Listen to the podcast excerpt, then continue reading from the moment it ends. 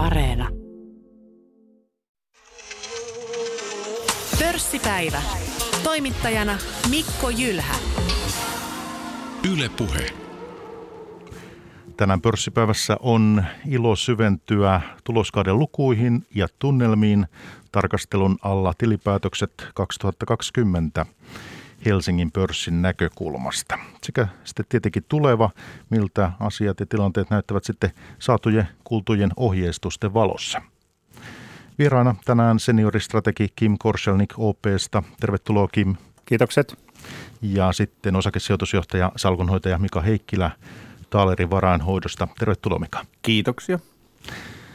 Lähetyksen aluksi huomata vielä, että tänään kun tapaamme, on keskiviikko 24. päivä helmikuuta. Tämä ihan siltä varalta, että kuuntelette sitten ohjelmaa myöhemmin uusintana. Tuloskausi, se on jo lähes maalissa.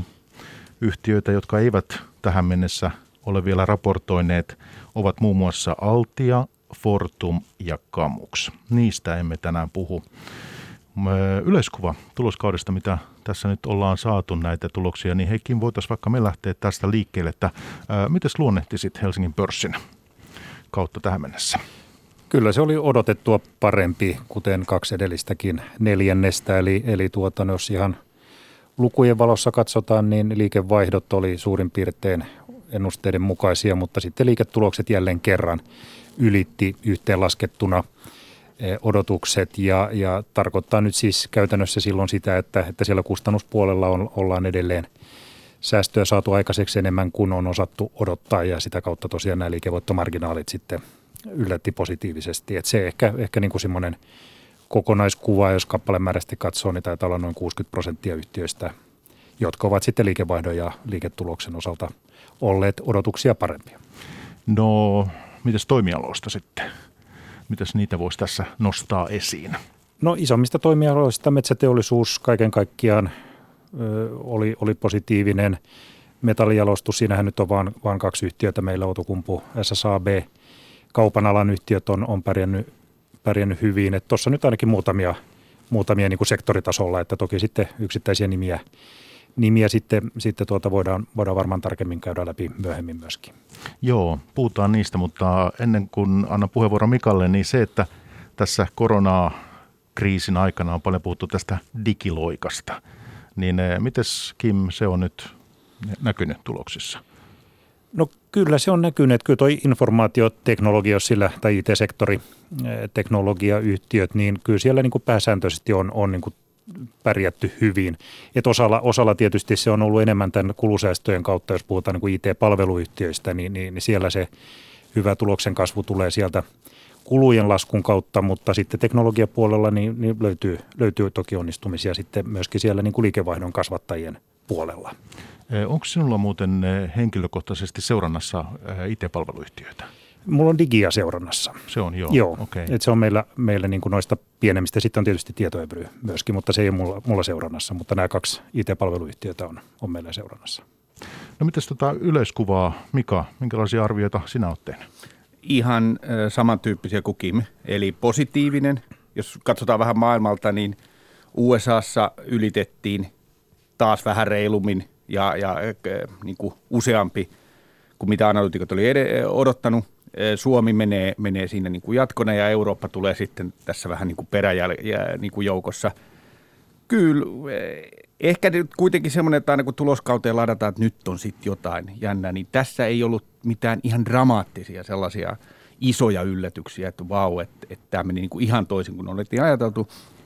Ne yhtiöt, jotka hyöty koronasta, niin hyöty vielä enemmän kuin ehkä olisi voinut kuvitella, vaikka Harvia, Kesko, Tokmanni – kaikki kotona olelijat ja, ja etätyöläiset ovat hakeneet tavaraa ja pistäneet illalla saunan lämpiä ja sitten kun kiuas on palannut niin nopeasti. Harvialta netistä tilattu sama IT-palvelu tai IT-yhtiöt, ää, mutta, mutta ehkä se positiivinen yllätys tuli siltä puolta, että teollisuus erityisesti ja, ja ihan niin kuin mennään tuonne perusteollisuuteen, niin sieltä oli tilauksia ruvennut tuleen. Ne oli konepajoilla yllättävän niin kuin positiivisia suhteessa siihen, mitä ajateltiin kuunnelle ja, ja mitä oli ehkä makrotalouden ympäristö. Että tämä menee kaiken kaikkiaan positiivisen laariin ja ehkä sanon sen vielä, että mitä on aikaisemminkin huomannut firmojen toimintakyky, reaktiokyky on entisestään parantunut. Ne reagoi nopeasti, tehokkaasti ja säilytti sitä kautta tuloskuntonsa erittäin hyvin viime vuonna.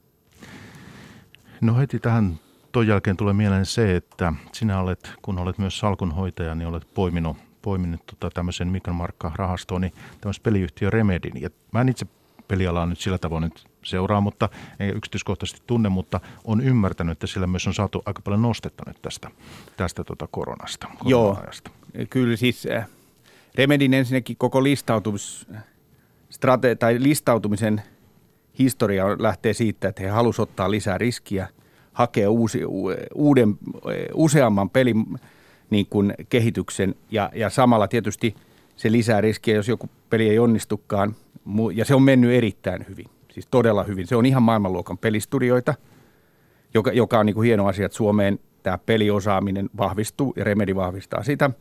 Mutta, mutta on selvää, että tämmöisen aikana, kun ei oikein pysty muuta tekemään, niin pelien kysyntä kautta maailman on, on niin kuin kasvanut. Ja hyvät pelit on myynyt vielä enemmän. Että kyllä Remedikin siitä sai ihan liikevaihdollisesti ja, ja liiketuloksellisesti lisäboostia ja sitten se näkyy kyllä ilman muuta tuossa arvostuksessa. No miksi alun perin valitsit äh, Remedin etkä Roviota esimerkiksi? Next Games tietysti on nyt sitten heillä vähän vaikeampi tilanne. Ähm, no helpoin vastaus oli, että Mikromarkka sijoittaa kaikkein pienempiin yhtiöihin. Rovi oli markkina-arvoltaan jo, taisi olla melkein miljardin silloin kun se tuli, että se ei strategiankaan puuttunut. Mutta sitten jos vertaa siitä huolimatta, itse asiassa Remedissä oli paljon hienoja asioita. Se teki perinteisiä pelejä, siis jotka myydään ihan PCn kautta, ei, ei mobiilipelejä, mitä, mitä Rovi on tehnyt ja tekee edelleen. Mobiilipelien kilpailutilanne on, on ihan järkyttävän kova. Joka päivä tulee, mä en muista montako kymmentä peliä tuolla maailmalla, taitaa olla satoja. Ja, ja, ja se on niin kuin todella kilpailtu ja siinä näkyy kuinka, kuinka kova, ei, Roviollakaan ei uusia hittipelejä Angry Birdsin jälkeen ole tullut. Remedy on omassa kategoriassaan maailmanluokan studio ja he pystyvät luomaan niitä tarinoita – pitkällä linjalla jakelu toimii ja he on tehnyt eri alustoille, eri niin kuin päämiehille aikaisemmin aika onnistuneita pelejä ja, ja kyllä se odotusarvot silloin, kun me mikromarkassa mentiin, niin oli, oli selkeästi maltillisemmat. Toki se oli riski, jos se uudet pelit olisi onnistunut, niin se olisi ollut riski, mutta joka päivähän se on periaatteessa kaupan, että jos me haluttaisiin todeta, että me ei enää uskottaisi, niin me olisi myyty. Me ei ole myyty kai voi olla, että joku sata osaketta ollaan myyty, mutta meillä on siis, se on äh, salkun suurin sijoitus mikromarkassa ja, ja kyllä me hyvin myönteisesti suhtaudutaan siihen edelleen. Se, se yhtiö voi lyödä, se on niin kuin maailman, omassa luokassaan niin maailmanluokan tekijä. Ja kurssikin on ollut kurssikehitys aika moista kyllä tässä viime vuosina, mutta et hei, se, että tässä vielä jos me hahmotellaan tätä tuloskautta noin sitten laajemmin, niin miten tämä tässä on nyt koronatapauksia, tietysti päivittäin seurataan lukuja, paljon tulee ja tämmöistä, mutta tuota, miten nämä koronahuolet ei tunnu sitten tässä vaiheessa enää kursseihin hirveästi asettavaa mitään painetta tai kovin huolissaan, kovin hermona. Tässä nyt ei olla vuosi pian pörssiromahduksestakin. Joo, kyllä, mutta kyllä tuo rokotteen niin kuin tulo markkinoille kuitenkin oli, oli niin kuin käänteen tekevät. Nyt sitten kysymys on siitä, että mikä se aikataulu on ja toki voi tulla pettymyksiä tai, tai näin jatkossa, mutta me voidaan kuitenkin jotenkin kuvitella sitten pääsevämme tästä yli toivon mukaan sitten syksyyn mennessä viimeistään, niin, niin kyllähän se on, pörssi kuitenkin katsoo sinne eteenpäin ja, ja siinä mielessä hinnoittelee sitä, että tästä kriisistäkin, tästäkin kriisistä päästään yli. Entä sitten, jos miettii tuloskautta vähän laajemmassa perspektiivistä, Eurooppa, Yhdysvallat, mitä me osataan siitä sanoa? No tuloskauden osalta minusta Mika tuossa aika, aika hyvin sen kiteytti, että kyllä Jenkillä oli taas, taas jälleen kerran todella vahva, vahva viimeinen neljännes ja, ja trendit oli aika samantyyppisiä kuin mitä ne tuossa aikaisemmin on ollut, että kyllä nämä isot teknoyhtiöt siellä edelleen jyrää myöskin sitten tulosraporttien näkövinkkelistä ja, ja Euroopassa nyt sitten sektori, se sektori on pienempi ja, ja se sitten näkyy, näkyy niin kuin vaatimattomampana kasvuna – suhteessa sitten siihen USA-pörssiin ja, ja Suomi on sitten tosiaan jossain siinä keskimailla, että täällä ehkä, ehkä sitten toi teollisuus on kuitenkin rullannut tuossa ihan, ihan hyvin ja, ja vaikka tulokset nyt on pudonnut tietysti siitä 2019 tasosta, niin, niin tehtaat on kuitenkin pyörinyt ja siinä mielessä tulosta on syntynyt. Ja, ja kun siihen on vielä sitten saatu säästöjä aikaan, niin, niin mi, mi, mitään sellaista niin kuin katastrofia ei ole kuin ihan muutaman, muutaman pörssiyhtiön kohdalla nähty täällä meillä. tässä viime viikkoina tai pari, muutama viikko takaperin oli kovasti juttu tästä Wall Street Betsistä. Milläs mielin te olette niitä tapahtumia otsikoit seurannut? No, tota, jo, kun on 80-luvun lopulta, viime vuosituhannelta siis, seurannut ammatikseen pörssimaailmaa, niin aika yleensä silloin, kun se päästään Ylen uutisiin tai Hesarin sivuille, niin, niin on jotain dramaattista tapahtunut suuntaan tai toiseen. Ja, ja nämä molemmat, tai nämä tapahtumat ylitti uutiskynnyksen. Yhtäkkiä pörssi oli, oli muutaman päivän koronan rinnalla se ykkösuutinen, ja se oli sinänsä mielenkiintoista. Mulle se kertoo kyllä, että me ollaan nousumarkkinassa, ja me ollaan aika lailla siellä huipulla. Ja sinne, kun kertyy rahaa paljon, niin kuin nyt löysää rahaa on paljon, nollakorkorahaa on paljon, ja sijoittajat on tehnyt voittoja viime vuonna. Jos ajattelee, Tesla on sijoittanut niin, niin kymmenkertaisesti rahansa – ja, ja sitä rahaa sitten kun myydään, niin pistetään johonkin toiseen. Ja aikaisemmin ne on voinut sitten olla vaikka jonoja tuossa Aleksanterin kadulla, tai ne on voinut olla, olla tota, erinäköisiä keskustelupiirejä. Nyt ne tapahtuu niin kuin netin välityksellä, menee nopeasti. Ja mehän ei ole aikaisemmin nähty tämmöistä, että yhtäkkiä joukot lähtee netin kautta ostaa jotain yhtiöitä. Siinä oli e, mielenkiintoisia piirteitä ehkä se, että se oli aika hyvin mietitty – iskeä siihen GameStopiin, joka oli paljon shortattu osake. Et si- siinä saatiin liikkeelle tämmöinen short squeeze, joka, joka räjäytti sen GameStopin osakkeen taivaisiin, ja joku voitti siinä merkittävästi rahaa. Mä en tiedä, olisiko se Suomessa ollut niin iso uutinen, jolle ei olisi mainittu Nokiaa siitä. Ja, ja, ja sehän räjäytti tänne, että hetkinen, nyt Nokia nousi sitten kolmesta puolesta eurosta neljään puoleen euroon. Salkuhoitajana seurasin sitä mielenkiinnolla, innolla ja myöskin reagoiden – se loppui vähän kesken. Myydä noin kolmanneksen salkun Nokioista pois, koska tota, mutta sitten kun tuli tämä ostokielto, niin en sattunut olemaan ruudun ääressä. Se olisi pitänyt saman tien tietysti nyt katsottuna. Nokiahan antoi itse tiedotte, että heillä ei ole mitään uutta kerrottavaa. Ja Nokian laiva ei ole niin helposti käännettävissä, että siinä olisi yhtäkkiä tapahtunut. Toki Nokian kurssikaan ei ole missään GameStop-hinnoissa, että, että se ei noussut siis 40 300 tai jotain tämän tyyppistä. Mutta Mut sä laitoit lappua laitaan? Ei, joo, mä myyn siis portaittain, koska kukaan ei tiennyt, kuinka paljon siellä ostopuolella on. Siellä voi tulla ja sitten se rupeaa harmittaan kahdeksassa eurossa, jos se olisi sinne mennyt. No se jäi 4,90 tai vitoseen.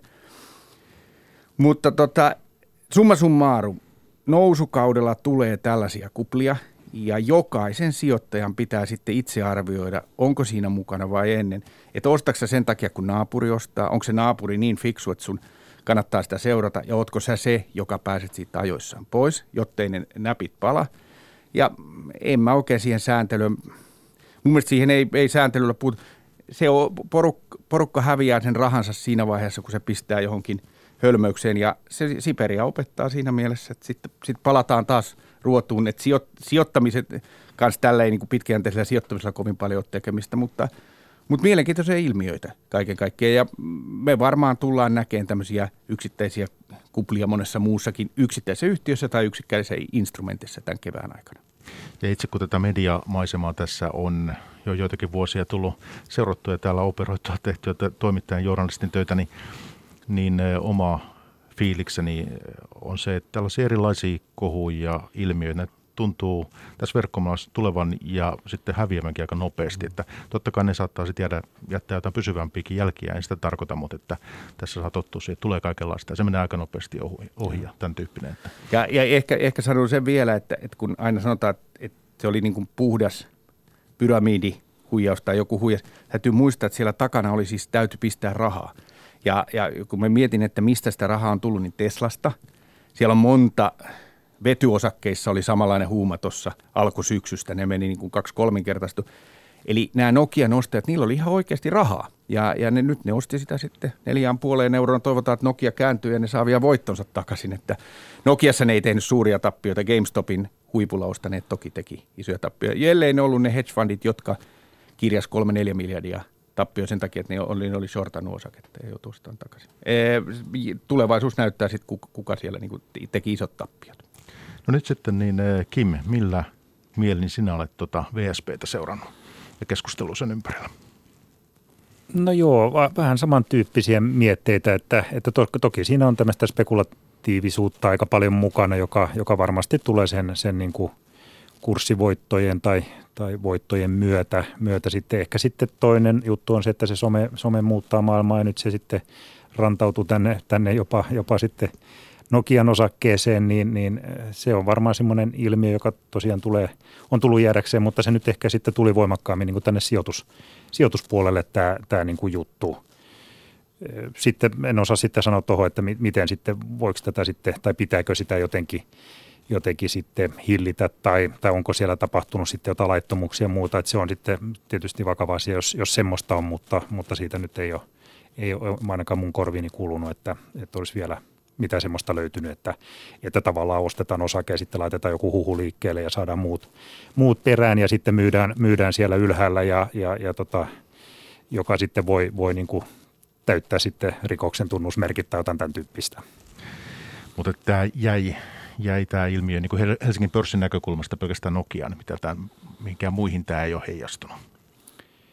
No ei, ei ainakaan nyt, jos tästä VSPstä puhutaan, niin, niin ei ole mun korviini sattunut, että on nyt muita, mutta, mutta toki niin kuin mikä tuossa sanoi, niin onhan tässä niin kuin ollut monennäköisiä niin kuin osakkeissa voimakkaita nousuja, että mikä nyt sitten on minkäkin nousun taustalla, että, että kyllä siellä, siellä varmasti sitten keskustelua ja, ja, ja spekulaatiota on sitten taustalla ja, ja ja kun sitä rahaa on ja, ja ilmeisesti aikaakin nyt sitten, kun osa on viettänyt, viettänyt sitten aikaa enemmän kotona, niin on jäänyt sitten enemmän aikaa, aikaa osakekauppojen tekemiseen. Ehkä tämä nyt enemmän, enemmän viittaa sitten sinne, sinne USAan, USAan suuntaan.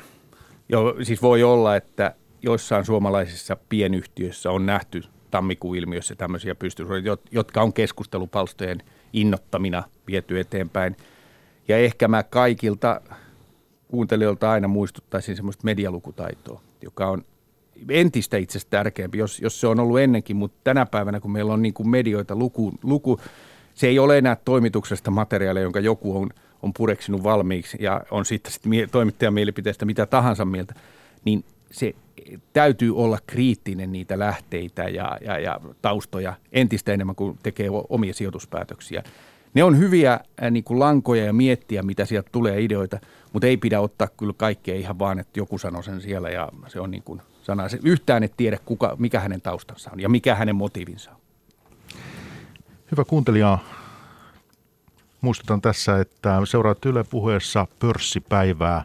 Tänään eh, keskustelun aiheena tilinpäätökset 2020 ja kaikki asiat niiden ympärillä – Vieraana ovat eh, osakesijoitusjohtaja, salkunhoitaja Mika Heikkilä Taalerilta ja sitten senioristrategi Kim Korselnik OPsta.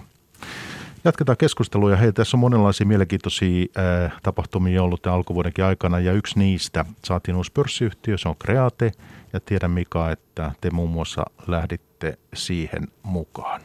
Minkälainen yhtiö ja miksi päätitte sijoittaa? Äh, ensinnäkin mä oon aina ilolla tervehdin jokaista uutta pörssiyhtiöä. Se johtuu ihan siitä, että Suomi salkuhoitajalle täytyy olla töitä vielä tulevaisuudessakin. Siinä on ihan tämmöinen oma, omakohtainen äh, intressi, mutta ähm, me saadaan uuden tyyppisiä yhtiöitä. Kreate on, on niin kuin rakennusalan yhtiö, jonka listatut yhtiöt, verrokit, ei ole ollut mitään menestystarinoita viime vuosina pörssissä. Ja se oli Kreateen suurin ongelma, että se äh, profiloituu siihen viiteryhmään, josta yksi jos toinen on pettänyt projektinsa kanssa – ja, ja varmaan ja tulikin Kreatelle kyllä selviksi, mekin tavattiin johto Teamsin välityksellä aikaisemmin, niin, niin tota, suurin huoli on se, että he laskevat projekti laskunsa oikein, eikä tule mitään isoja, isoja missejä. Kääntäen tämä tarkoittaa, että kun toimiala on, toimialalla on ollut huonoa suorittamista, niin hinnoittelu oli halpa. Jos, jos yhtiö yhtään pystyy tekemään sen, mitä, mitä on ajateltu – niin, niin kurssi oli suhteellisen halvasti hinnoiteltu ja, ja tota, sillä, se, sillä se oli edellytys, että se tuleekin listoille. Ää, se on oman segmenttinsä osaaja, että vähän ehkä myy rakennusliikkeelle tiettyä ää, pohjarakentamista ja tämän tyyppistä. Ja kyllähän meillä tietysti infrarakentamista tässä tällä korkotasolla voisi kuvitella ää, Suomeen tuleva edelleen. Ja sitten meidän kaupungistuminen – näissä isossa kaupungissa jatkuu, on ratahankkeita ja muita. Eli, eli siinä mielessä äh, näkymä on ihan ok ja hinnoittelu oli, oli niin kuin hyvinkin maltillinen. Se sopi meidän salkkuun aika hyvin, jossa on ehkä tämmöisiä Remedin kaltaisia kasvuosakkeita, niin, niin, niin tämän tyyppinen tasapainotti sitä salkkua. Mutta tämä Suomi-sidonnaisuus, se ei sitten tässä hämää. Ei se hämää. Jos, jos ajattelen sitä, että, että kun se tuli meidän mikromarkkasalkkuun, joka on, on siis pieniin yhtiöihin sijoittava, niin ää, meillä on siellä Remedia ja meillä on kuuteita, jotka ei myy Suomeen varmaan siis muutaman prosentin, jos, jos sitäkään. Niin se, se tasapainottaa itse asiassa sitä arvostusta, tasapainottaa meille tota, rakennustoimialaa siellä ja, ja se Suomi-sidonnaisuus ei sinänsä häiritse, että, että tota, kun me nähdään, että Suomeen pitäisi infra, infra rakentaa edelleen. Suhteet on hyvät ja sitten täältä voit vähän tarkistaakin ja itse asiassa kun tuossa ajelee vaikka tänne studiolle, niin kyllä mä ainakin yhden kreaten työmaan tuolta pongasin. Mutta tässähän siis tosiaan yleisöannista, oliko se nyt 35 osaketta sai tota yleisöannista? Joku tämmöinen, että siis tosiaan... Se, se, se oli pieni anti ja sitten oli vielä ää, tietyt kaksi ankkurisijoittajaa merkinnyt puolet, eli se jäi tosi pieni. Itse asiassa mekään ei saatu lähellekään sitä määrää, mitä me oltaisiin haluttu. Me saatiin tosi vähän, ää, mutta ei olla tehty siihen, siihen sit mitään. Sen takia kurssi nousi varmaan parikymmentä prosenttia heti lähtiessä 2-30 prosenttia ja tosiaan se yksityissijoittajan saama 35 kappaletta oli tosi pieni. Se muistuttaa siitä, että, että tämä on se paradoksi, että kun anti menee hyvin ja hinta nousee, niin saat vähän. Jos saisi kaikki, niin silloin anti ei olisi mennyt hyvin ja sitten ei olisi kukaan tyytyväinen. Että vaikka vähän saatiin, niin ollaan tyytyväisiä tähän. Ja musta se on hieno, se ei ole räjähtävä kasvuyhtiö, mutta eh, toivottavasti se näyttäisi muille listatuille rakennusyhtiöille suuntaa, että tehkää myöskin niin kuin osakkaat tyytyväiseksi, koska se ei ole ollut lähivuosina nämä muut kovin, kovin niin kuin hedelmällisiä sijoituskohteita. Ja sekin on syytä tässä vielä mainita metsäteollisuuden puolelta, että tämä Kemin investointi, Metsä Group investoi Kemiin ja, Totta. Ja sehän on tota, merkittävä päätös. Tietysti on osattu odottaakin, ettei se sillä tavoin tyhjästä tullut se uutinen, mutta oliko se 1,6 miljardia, joku tämmöinen? Joo, niin mä muistelisin kyllä. Joo, muutama sana siitä, niin, niin minkälaisia kommentteja? No investoinnit on tietysti aina otetaan mielellään vastaan ja, ja oliko tämä nyt metsäteollisuuden kaikkien aikojen suurin yksittäinen investointi Suomeen ja, ja siinä mielessä. Se tietysti heijastuu sitten pörssinkin, että eikö Valmet siitä, siitä nyt sitten Q1 kirjaa, muistanko oikein kolmen puolen 400 miljoonan euron tilauksen, eli, eli Metsä Grouphan nyt ei, ei ole pörssiyhtiö, mutta, mutta tota, sitä, sitä kautta tulee tietysti sitten vaikutuksia tuonne tonne meidän listattuihinkin yhtiöihin. Niin ja tietysti Metsä Board sitten, että, että siinä on tätä omistuskuvioa sitten taustalla, mutta tota, entäs Mika? Vahvistaa sitä pitkää slogania, että Suomi elää metsästä. Se on meidän, meidän tärkeimpiä voimavaroja kuitenkin. Kaikki kunnia peliteollisuudelle ja, ja IT-palveluille ja muille, mutta – mutta kyllä tämä metsä on, on koko maan kannalta äärimmäisen tärkeä. Se Kemin investointi sopii hyvin, koska Metsäboardilla on siellä jo kartonkilaitos olemassa. Siinä on ollut pieni sellutehdas, nyt se vaan uudistaa isommaksi. Se toimii, se on, se on erinomainen integraatti.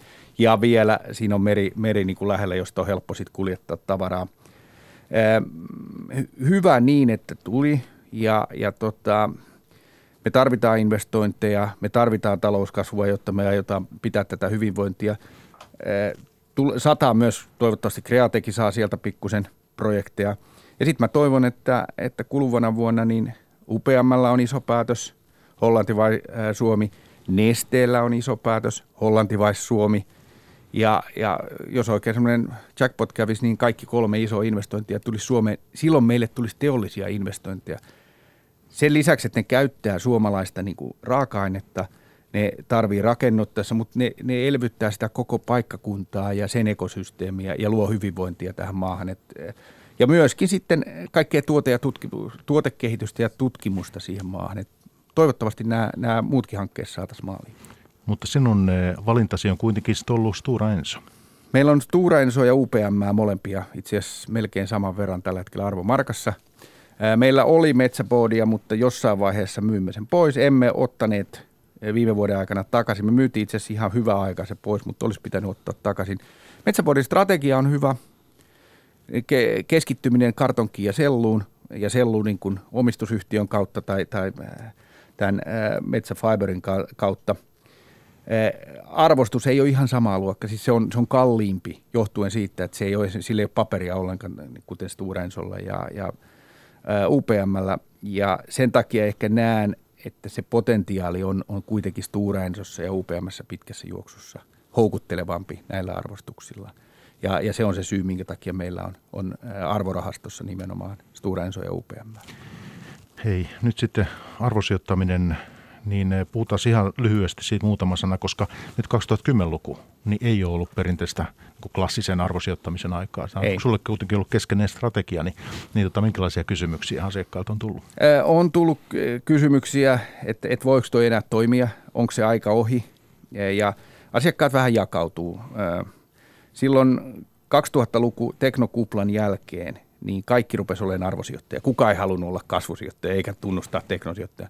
Nyt aika moni sanoo, että missään nimessä mä, ne ehkä sanoo olevansa arvosijoittaja, mutta sijoittaa kuitenkin kasvuyhtiöihin.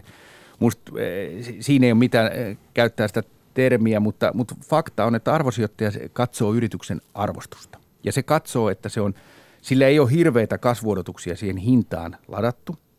Ja usein nämä on P-luvulta halpoja, nämä on kohtuullisen korkean osinkotuoton maksavia yhtiöitä, koska ne ei hirveästi kasva.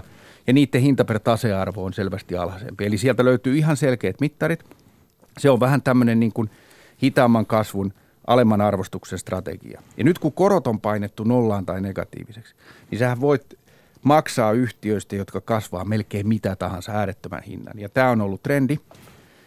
Viimeisen neljän, viiden kuukauden aikana USAssa korot ovat nousseet ja on puhuttu markkinoilla aika paljon sektorirotaatiosta. Itse asiassa me katsottiin arvomarkkaa puolelta vuodelta, niin me on voitettu indeksi 10 prosenttia, mutta se on vain puoli vuotta, että se on tosi lyhyt aika vielä.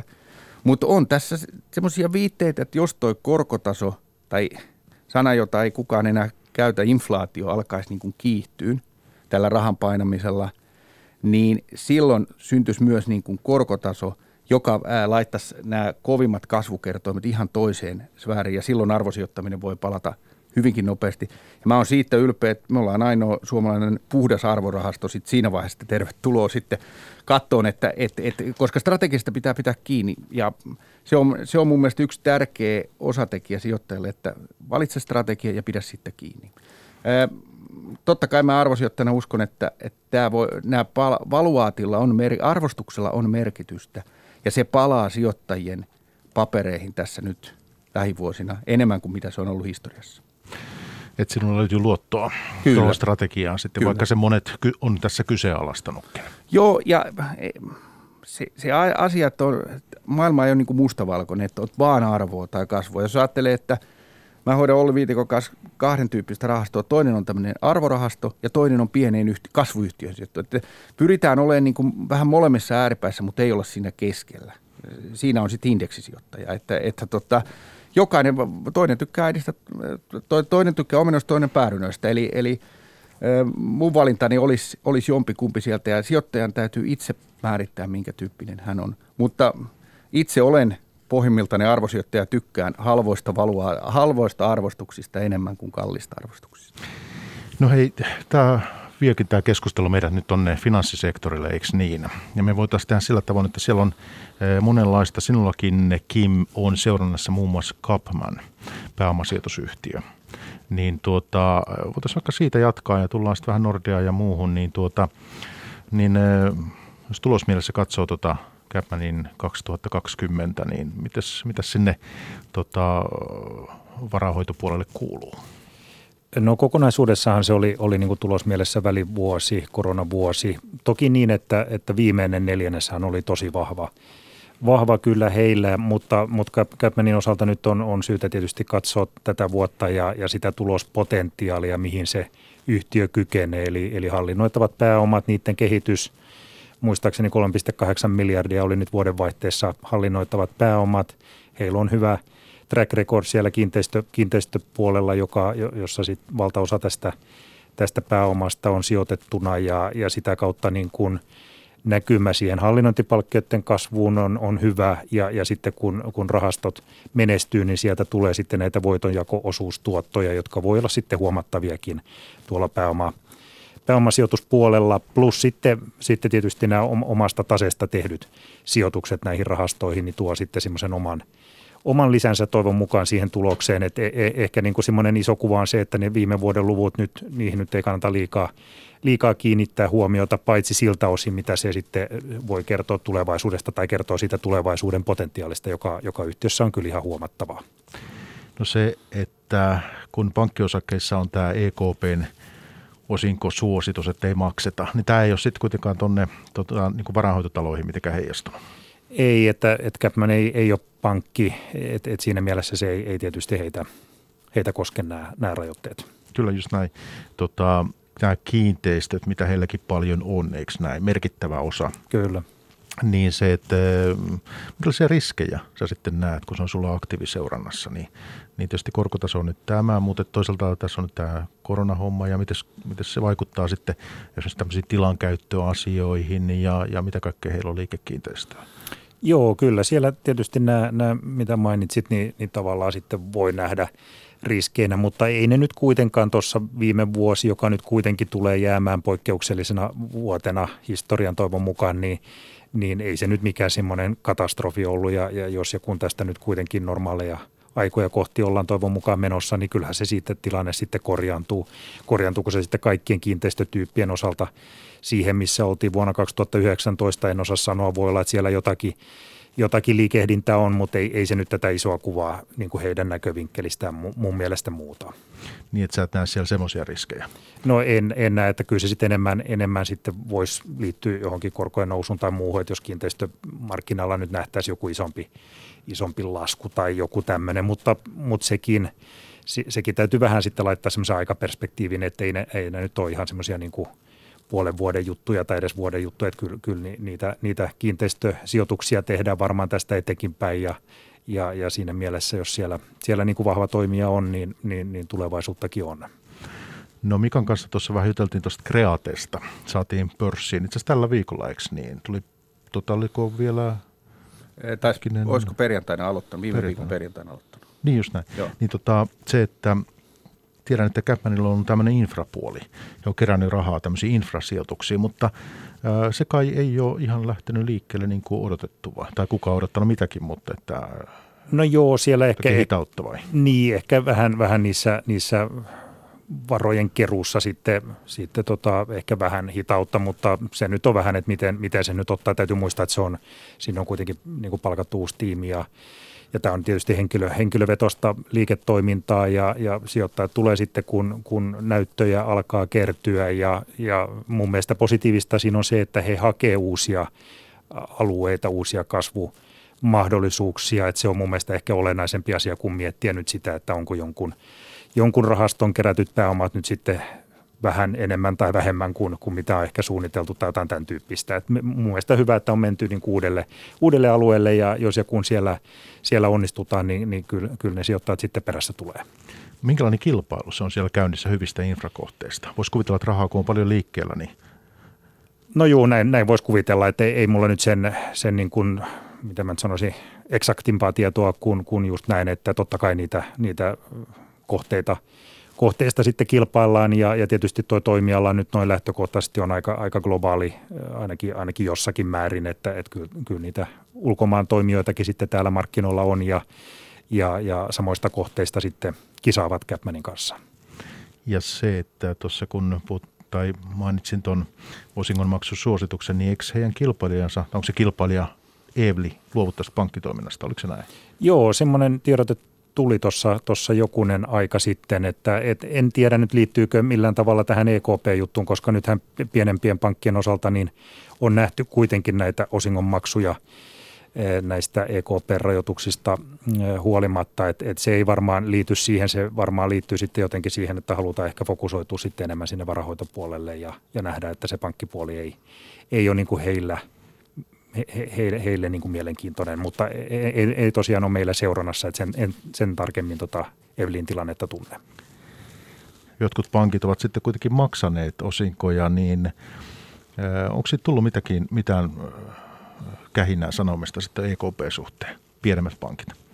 Siellä on ainakin Pankki ilmoitti heti vuodenvaihteen jälkeen ää, ja onko joku toinen ilmoittanut, nyt en muista miten Aktia, Aktia päätti. Joo, kyllä joo, Aktia myöskin. Joo, joo. Makso, makso enemmän tai yli sen siitä ei ole tainnut tulla mitään muuta kuin finanssivalvonta on sanonut, että on valitettavaa, että ei, ei seurata näitä. Sehän on suositus.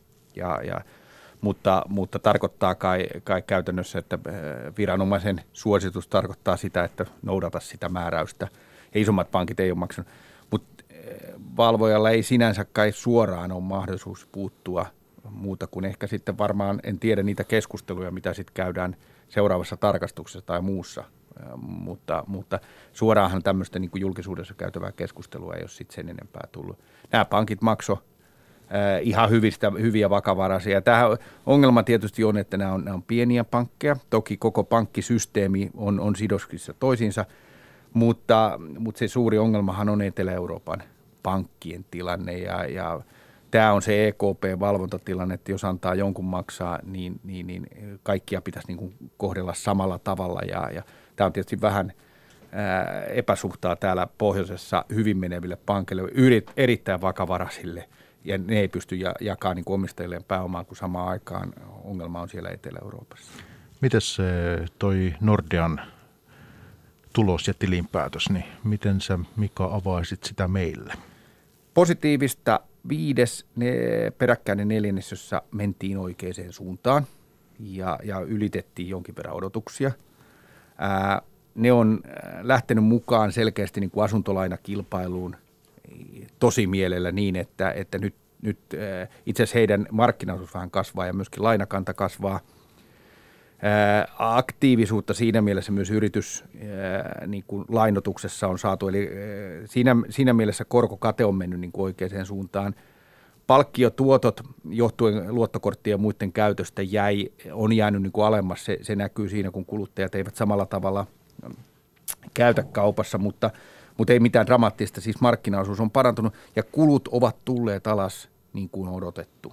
Ja, ja se suunta, iso suunta on nyt aika selvä. Se, mikä oli ehkä myönteisintä vielä, sieltä heillä on aika iso varahoito ja, ja, ja se oli ennätyssuuret sisään tulevat rahat saanut viimeisellä neljänneksellä. Eli – Nordean paketti on, alkaa olla niin kuin siinä mielessä kasassa, että kulut tulee hiljalleen alas. Tämä IT-projekti, mikä on ollut valtava ää, rahaa syövä, niin, niin etenee ja, ja, ja samaan aikaan he ovat ottanut vähän markkinaosuutta. Ongelma on tietysti se, että pääomaa ei saa jakaa ulos, se kertyy, ne on vähän ylikapitalisoitu ja vuoden 2019 osinko odottaa siellä tilillä, josta sille maksetaan varmaan EKPlle pikkusen välein. Ja nyt tämän 2020 osinko odottaa sitä lokakuun alkua, jolloin saataisiin lupaa palauttaa omistajille sitä rahaa. Ja jos, jos se lupa sieltä tulee lokakuussa, niin sehän tarkoittaa isoa osinkovirtaa ja Nordea vielä ainakin johdon tapaamisessa sanoo, että he tulee harkitsemaan myöskin omien osakkeiden ostoa. Ja, ja varmaan se on yksi pääoman palautuksen muoto. Siihen en tiedä sitten liitty, liitetäänkö jotenkin tänään – Sammon pääomamarkkinapäivässä kerrottu uutinen, että Sampo aikoo 18 kuukauden aikana luopua Nordea-omistuksistaan, niin sehän voi hyvin olla, että, että tämmöisessä omien osakkeiden ostossa esimerkiksi Sampo myy osansa pois. En tiedä, sitä on vaikea sanoa etukäteen, mutta se vaatii tietysti sen, että, että EKP antaa luvan ensin tälle. Mutta Nordean tilanne vakavarainen, menee oikeaan suuntaan, tulos on parantunut mutta selkeä ylikapitalisointi, joka johtaa siihen, että oman pääoman tuotto on alhainen, se on noin 10 prosenttia. Se, että varmaan meillä on kuuntelijoita, jotka on Nordenkin osakeomistajia, niin tässä on tietysti tämä, nämä riskit, mitä pankkisektorilla on, niin miten sinä niihin suhtaudut? Kuitenkin tekin olette sitten Nordean omistajia, niin tuota, siinä on tämä yhteisvastuu ja kaikki tämmöinen, niin, niin tota, Sin, sinänsä painaa, niin, painaa kurssia aika tavalla. Joo, siis Nordea omassa toimissaan, kun itse asiassa kaikki suomalaiset ja pohjoismaatkin pankit on erinomaisessa kunnossa. Ne on, ne on hajauttanut sitä lainaportfolioa, katsoo luottotappion varauksia, niin ne on, ne on nimenomaan varauksia. Niin, niin näyttää, että, että niitä tehdään hyvin etupainoisesti, pystytään tekemään. Tehokkuus on digitalisaation myötä pohjoismaisten pankkien ihan eri tasolla, kun mennään Etelä-Eurooppaan. Ja tästä... Äh, lainausmerkeissä kiittäminen on 90-luvun alun pankkikriisiä, jolloin, jolloin herättiin tähän laittaa pankkijärjestelmää kuntoon ja se näkyy konttorien häipymisenä ja näin poispäin. Mutta mut se ongelma paradoksaalinen, että on ihan hyvin hoidettuja pankkeja ja yhteiskunta tarvii niitä. Nyt esimerkiksi koronakriisin rahoitusta yrityksille jaettiin pankkijärjestelmän kautta, mutta se kuuluu samaan sektoriin kuin Euroopan sairaat, äh, niin kuin sairaat yritykset siellä Etelä-Euroopassa ja osaltaan Saksassakin. Ja, ja, ja siellä pankkisektori on huomattavasti alikehittyneempi, heikommassa kunnossa. Siellä on niitä luottoja niin kuin läpinäkyvyys, tai kyllä valvoja ne näkee, mutta, mutta laatu ei ole ihan sama kuin täällä. Ja, ja se tarkoittaa sitä, että näitä katsotaan koko kori ja sijoittajat, vaikkapa nyt amerikkalainen sijoittaja ei halua koskea koko eurooppalaisen pankkisektoria, se näkyy kyllä arvostuksesta. Että jollain aikavälillä pitäisi tapahtua se erovuus, että, että hyvät pankit pärjää ja pystyy laittamaan niitä huonoja kuntoon, mutta toistaiseksi EKP ei oikeastaan sallinut sitä. Ja, ja ehkä se ongelma on nimenomaan ne Etelä-Euroopan isot, isot pankit. Sinänsä tuolla arvostuksella niin mä suhtaudun ihan luottavaisesti. Musta on ihan ok, ei se, ei se räjähdä mihinkään, mutta, mutta se on, mä oon aika luottavainen. Neljässä Pohjoismaassa paljon asuntoluottoja, iso varahoitobisnes, niin ei se nyt kauhean huonolta bisnekseltä Mutta kuitenkin tämä, että Sampo lähtee irti. Sampo lähtee irti ja se oikeastaan lähtee enemmän Sammon intressistä. Että Sammon vakuutus, IFin oman pääoman tuotto on 33 oli tuossa nyt niin kuin loppuvuonna, tai viime vuonna. Se on siis kolminkertainen. Ja se haluaa olla puhdas vahinkovakuutusyhtiö, jossa se on niin kuin parhaimmillaan. Tämä Sammon mon, finanssialaan sijoittava yhtiö, sijoitusyhtiö poistuu tästä ajankuluessa, ja siitä tulee puhdas vahinkovakuutusyhtiö, joka on omalla sektorilla äärimmäisen tehokas, ja se todennäköisesti saa korkeammat kertoimet kun siellä ei ole sitä. Nordea omistetaan sitten suoraan. Ja tämähän on ollut vähän tämmöinen aina kysymys, että kannattaako omistaa Sammon kautta Nordea vai omistaa Nordea suoraan. Ja nyt vastaus me saadaan, kannattaa omistaa Sampoa vakuutusyhtiönä, vahinkovakuutusyhtiönä ja sitten Nordea ne, jotka haluaa tätä pankkitoimintaa. No millaisen tahran tämä jättää? Kysyn tämäkin vielä, että millaisen tahran tämä sinun mielestä jättää sitten Sampoon tämä Nordea? Nordea-vaihe, ei kai voi sanoa seikkailuta, miksi sitä pitäisi sanoa sitten luonnettia. Mutta. No, musta must sitten pitää mennä katsoa sinne taaksepäin. Sammolla oli suomalainen Sampopankki, jossa minäkin satuin jos, jossain urani vaiheessa olen töissä, niin, niin, tai, tai sen, sen tytäryhtiössä, ää, niin se myytiin erinomaisella hinnalla Danske Bankille, siis todella neljä kertaa substanssia. Ja ne rahat sijoitettiin sitten Nordeaan – ajatellen, että, ja itse asiassa finanssikriisin keskelle, jolloin päästiin aika halvalla sisään, ja ajateltiin, että, että pankkitoiminnassa tehostaminen ja iso kokoluokka auttaa, mutta sitten tuli negatiiviset korot ja, ja Euroopan taantuma. Et sitä ei mun mielestä voi erottaa siitä maailmankuvasta, kun, mitä tässä on muuttunut 2010-luvulla. Ja, ja se ei vaan nyt oikeastaan, Sammon eväät ei riitä Nordean parantamiseen toteaa, että ne pääomat on ehkä parempi käyttää vahinkovakuutusyhtiöön. Ja tämä on ajan kuluessa, silloin pitää muuttaa sitten strategiaa ja, ja painopisteitä, kun, kun aika muuttuu. Näitä negatiivisia korkoja en, ei olisi varmasti viisi vuotta sitten, saati kymmenen vuotta sitten uskonut kukaan. Ja, ja se on tietysti pankkitoiminnalle iso, iso niin kuin, ää, ää, raskas ää, niin kuin taakka kannettavaksi. Meillä on menossa Yle puheessa pörssipäivä ja täällä vieraana Mika Heikkilä tuossa viimeksi äänessä ja sitten Kim Korselnik eh, Mika Talerilta ja sitten Kim OPsta.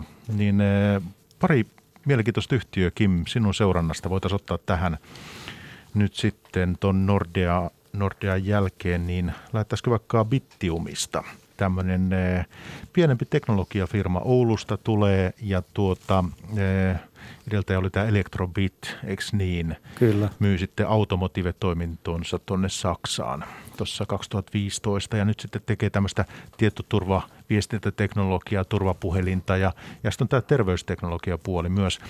Ja mitä mä olen verkkokeskustelui Bittiumin ympärillä seurannut, niin siellä on, on paljon ollut vuosia jo odotettu, miten lähtisikö tämä ikään kuin ketsuppipullo tästä nyt auki ja, ja tällä tavoin. Ja sinäkin nostit Bittiumin tämmöiseksi mielenkiintoiseksi pitkän aikavälin sijoitusideaksi, oliko se näin hyväksi? Joo, kyllä. Että. Joo.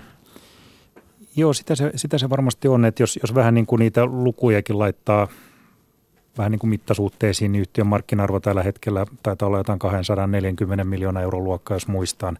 Yhtiö viimeisen kolmen vuoden aikana – panostanut tuotekehitykseen noin 70 miljoonaa euroa. Eli noin kolmasosa nykyisestä markkina-arvosta on käytetty, käytetty tuotekehitykseen ja sen osuus liikevaihdosta on pyörinyt siellä 30 prosentin nurkilla. Niin tämä, ja, ja kun muistetaan, että ne kohdemarkkinat, joille nämä tuotteet on nämä uudet tuotteet on, on, on tuota, noin kehitetty, on valtavia, niin tämä tavallaan niin kuin luo semmoisen – niin kuin mielenkiintoisen asetelman. Se ei tietenkään takaa sitä, että he tulee onnistumaan ja että nämä tuotekehityspanostuksista saadaan niitä tuottoja, mitä, mitä odotetaan, mutta, mutta sanotaan, että se lähtötilanne on mun mielestä niin kuin, niin kuin mielenkiintoinen. Ja, ja etenemistäkin on toki, toki nähty. Viime vuosi oli pettymys e, ja, ja ehkä tässä niin kuin viittasit, niin, niin joku on sitten saattanut jo aikaisemmin aikaisemmin odotella erinäköisistä projekteista kovempia lukuja ja parempaa tulosta. Et, et siinä mielessä se pitää paikkansa, että ihan, ihan siinä tahdissa ei ole menty, mitä on on sitten odotettu, mutta toisaalta se potentiaali ei ole kyllä mihinkään hävinnyt. Ja, ja sitten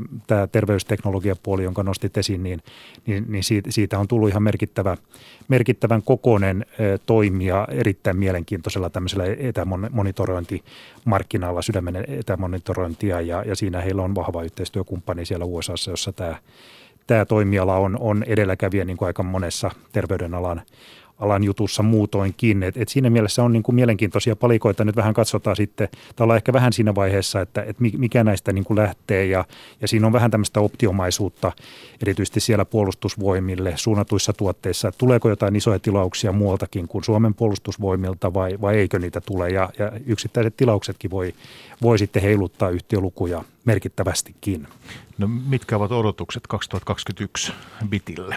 No mä näkisin niin, että tämä alkuvuosi, niin kuin yhtiökin on ohjeistanut, niin, niin vielä, vielä tota, mennään aika vaisulla luvuilla. että et se on kuitenkin se, se myyntiputken rakentaminen, niin kuin he sitä kutsuu, niin, niin, niin tuolla, tuolla puolustusmarkkinoilla, niin, niin, niin on kärsinyt siitä koronasta, että asiakkaita ei ole päästy tapaamaan, ei ole päästy testaamaan tuotteita ja, ja näin, että et se, se varmasti niin kuin kiusaa tätä, tätä niin kuin alkuvuotta, mutta sitten, sitten varmaan semmoista patoutunutta kysyntää kyllä on – muodostunut ja, ja jos nyt sitten nämä heidän tuotekehitys eh, jutut, jotka osittain on vielä, vielä keskenkin, niin, niin saadaan, saadaan tässä alkuvuoden aikana kuntoon, niin, niin siitä saattaa tulla ihan hyväkin loppuvuosi, ja, ja, mutta et ehkä, ehkä niin kuin kaksi kakkonen on sitten se vuosi, jossa, jossa niin kuin oikeasti sitten pitäisi niin kuin näkyä, että voi olla, että tämä, tämä vuosikin tulee vielä vähän niin kuin liian nopeasti, jos näin voisi sanoa. Kyllä kärsivällisyyttä vaatii tämä. No kyllä se vaatii sitä, joo.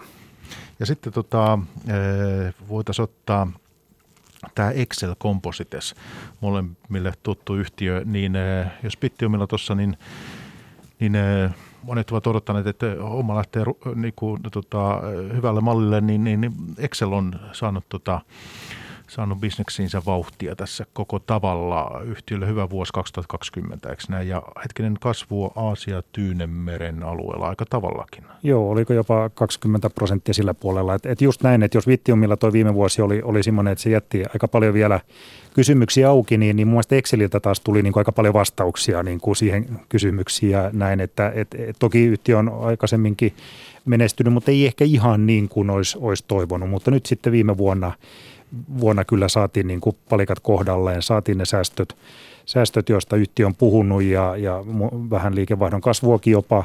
Täytyy kuitenkin muistaa, että he, he kuitenkin toimittaa näitä komposiittiprofiileja ja, ja tuotteita niin kuin syklisillekin toimialoille, jossa, jossa on kysyntää varmasti tullut alaspäin, mutta sitten niitä on pystytty hyvin paikkaamaan. Sitten tuulivoima nyt on varmaan se, mistä Excel on ehkä kaikkein tutuin, suurin, suurin niin kuin asiakastoimiala ja, ja siellä, siellä puolella on, on tehty – tehty menneinä vuosina oikeita ratkaisuja todennäköisesti näin, kun, kun nyt luvut näyttää ja, ja on siellä muutakin mielenkiintoista, mielenkiintoista tapahtunut.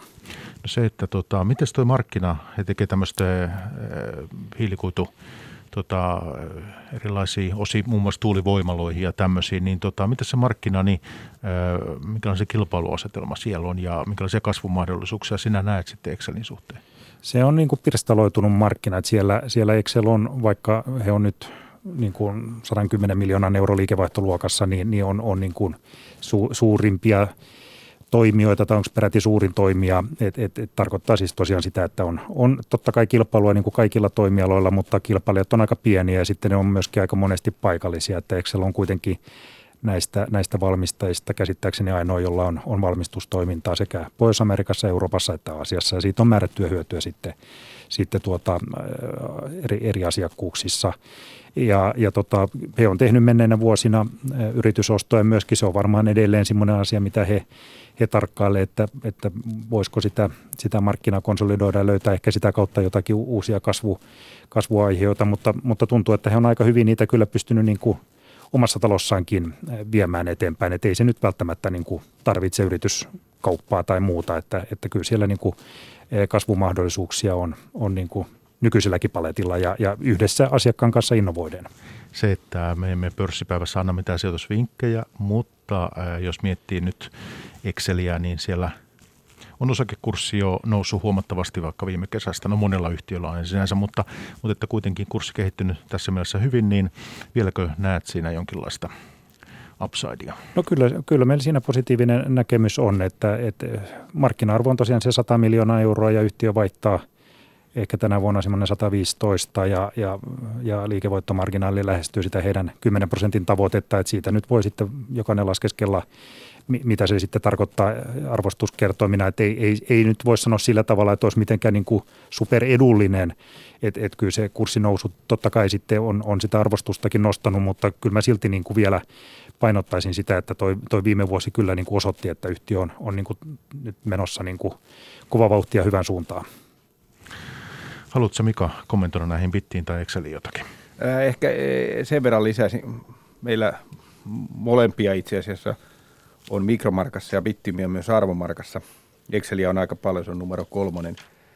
Mä tykkään siitä kilpailuedusta, kun kysyit siitä Excelin kilpailijoista, että, että se on, ne tekee kuitenkin business to business, eli, eli aikoinaan Metson niin sanottuja kaavinteriä, jota tehtiin sinne johonkin sellu, sellu, sellun valmistuksen tai paper, paperivalmistuksen ää, osiin tuulivoiman lavojen jäykistyksiä tai, tai jotain ää, maakaapelin johdon jäykistyksiä. Eli kaikki on vähän semmoisia, että ei ne nyt oikein tuolta kuulu, että me ei osta kaupasta tai vertaa netistä hintoja, vaan sun pitää myydä firman ää, insinööreille ja tuotekehitykselle, että tämä toimii, tämä menee. Ja kun sä pääset sisään sinne, niin siinä tehdään aika tarkat DD, toimitukset, muut – niin sitä ei ihan helposti lähdetä. Se ei ole niin iso komponentti kustannusmielessä ja sitä ei lähdetä riskeeraan, että ne tuulivoiman lavat siinä 120 metrin korkeudessa, että vaihdetaan sen takia ja säästetään joku summa, joka ei ole kauhean merkittävä siitä. Niin siitä, se on ehkä Excelin vahvuus, että mitä enemmän insinöörit löytää niitä kohdennuksia paikkoja, niin sitä enemmän sitä markkinaa löytää ja niitä kohteita on vaikka kuinka paljon.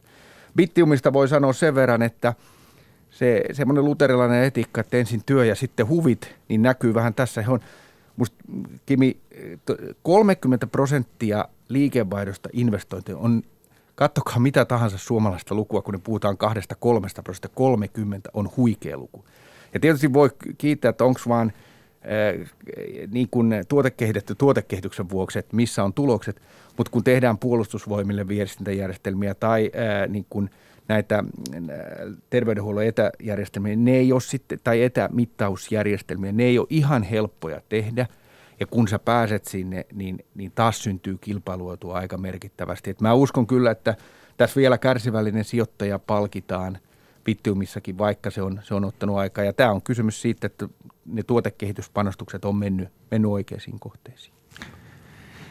Tässä alkaa tunti vähitellen tulemaan täyteen. Ja täytyy summailla keskustelua, mutta hetkinen, yksi tämmöinen varmaan monia askarruttaa niin eh, sijoittajia, suomalaisia yksityissijoittajia. Osinko kevät? Miltä se näyttääkin?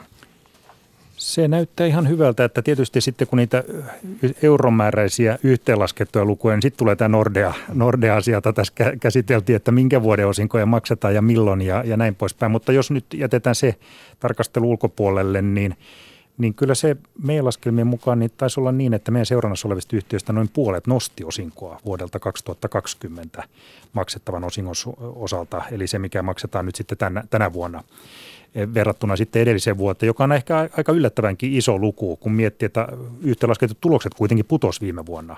Mutta, mutta sitten tosiaan kun katsotaan niin kuin kappalemääräisesti, niin, niin tota, yhtiöillä sitten on kuitenkin mennyt ihan kohtuullisen hyvin ja, ja osinkojakin päästään nostamaan. Että, että tietenkin tämä osinko nyt on aina, aina semmoinen ikuisuuskysymys, että onko se hyvä asia, että maksetaan isoja osinkoja vai ei. Sehän on yhtiökohtainen juttu tietenkin, mutta, mutta ihan, ihan hyvä osinko kevät tai vuosi. Tässä on aika moni yhtiö maksaa useammassa erässä, niin on, on tulossa.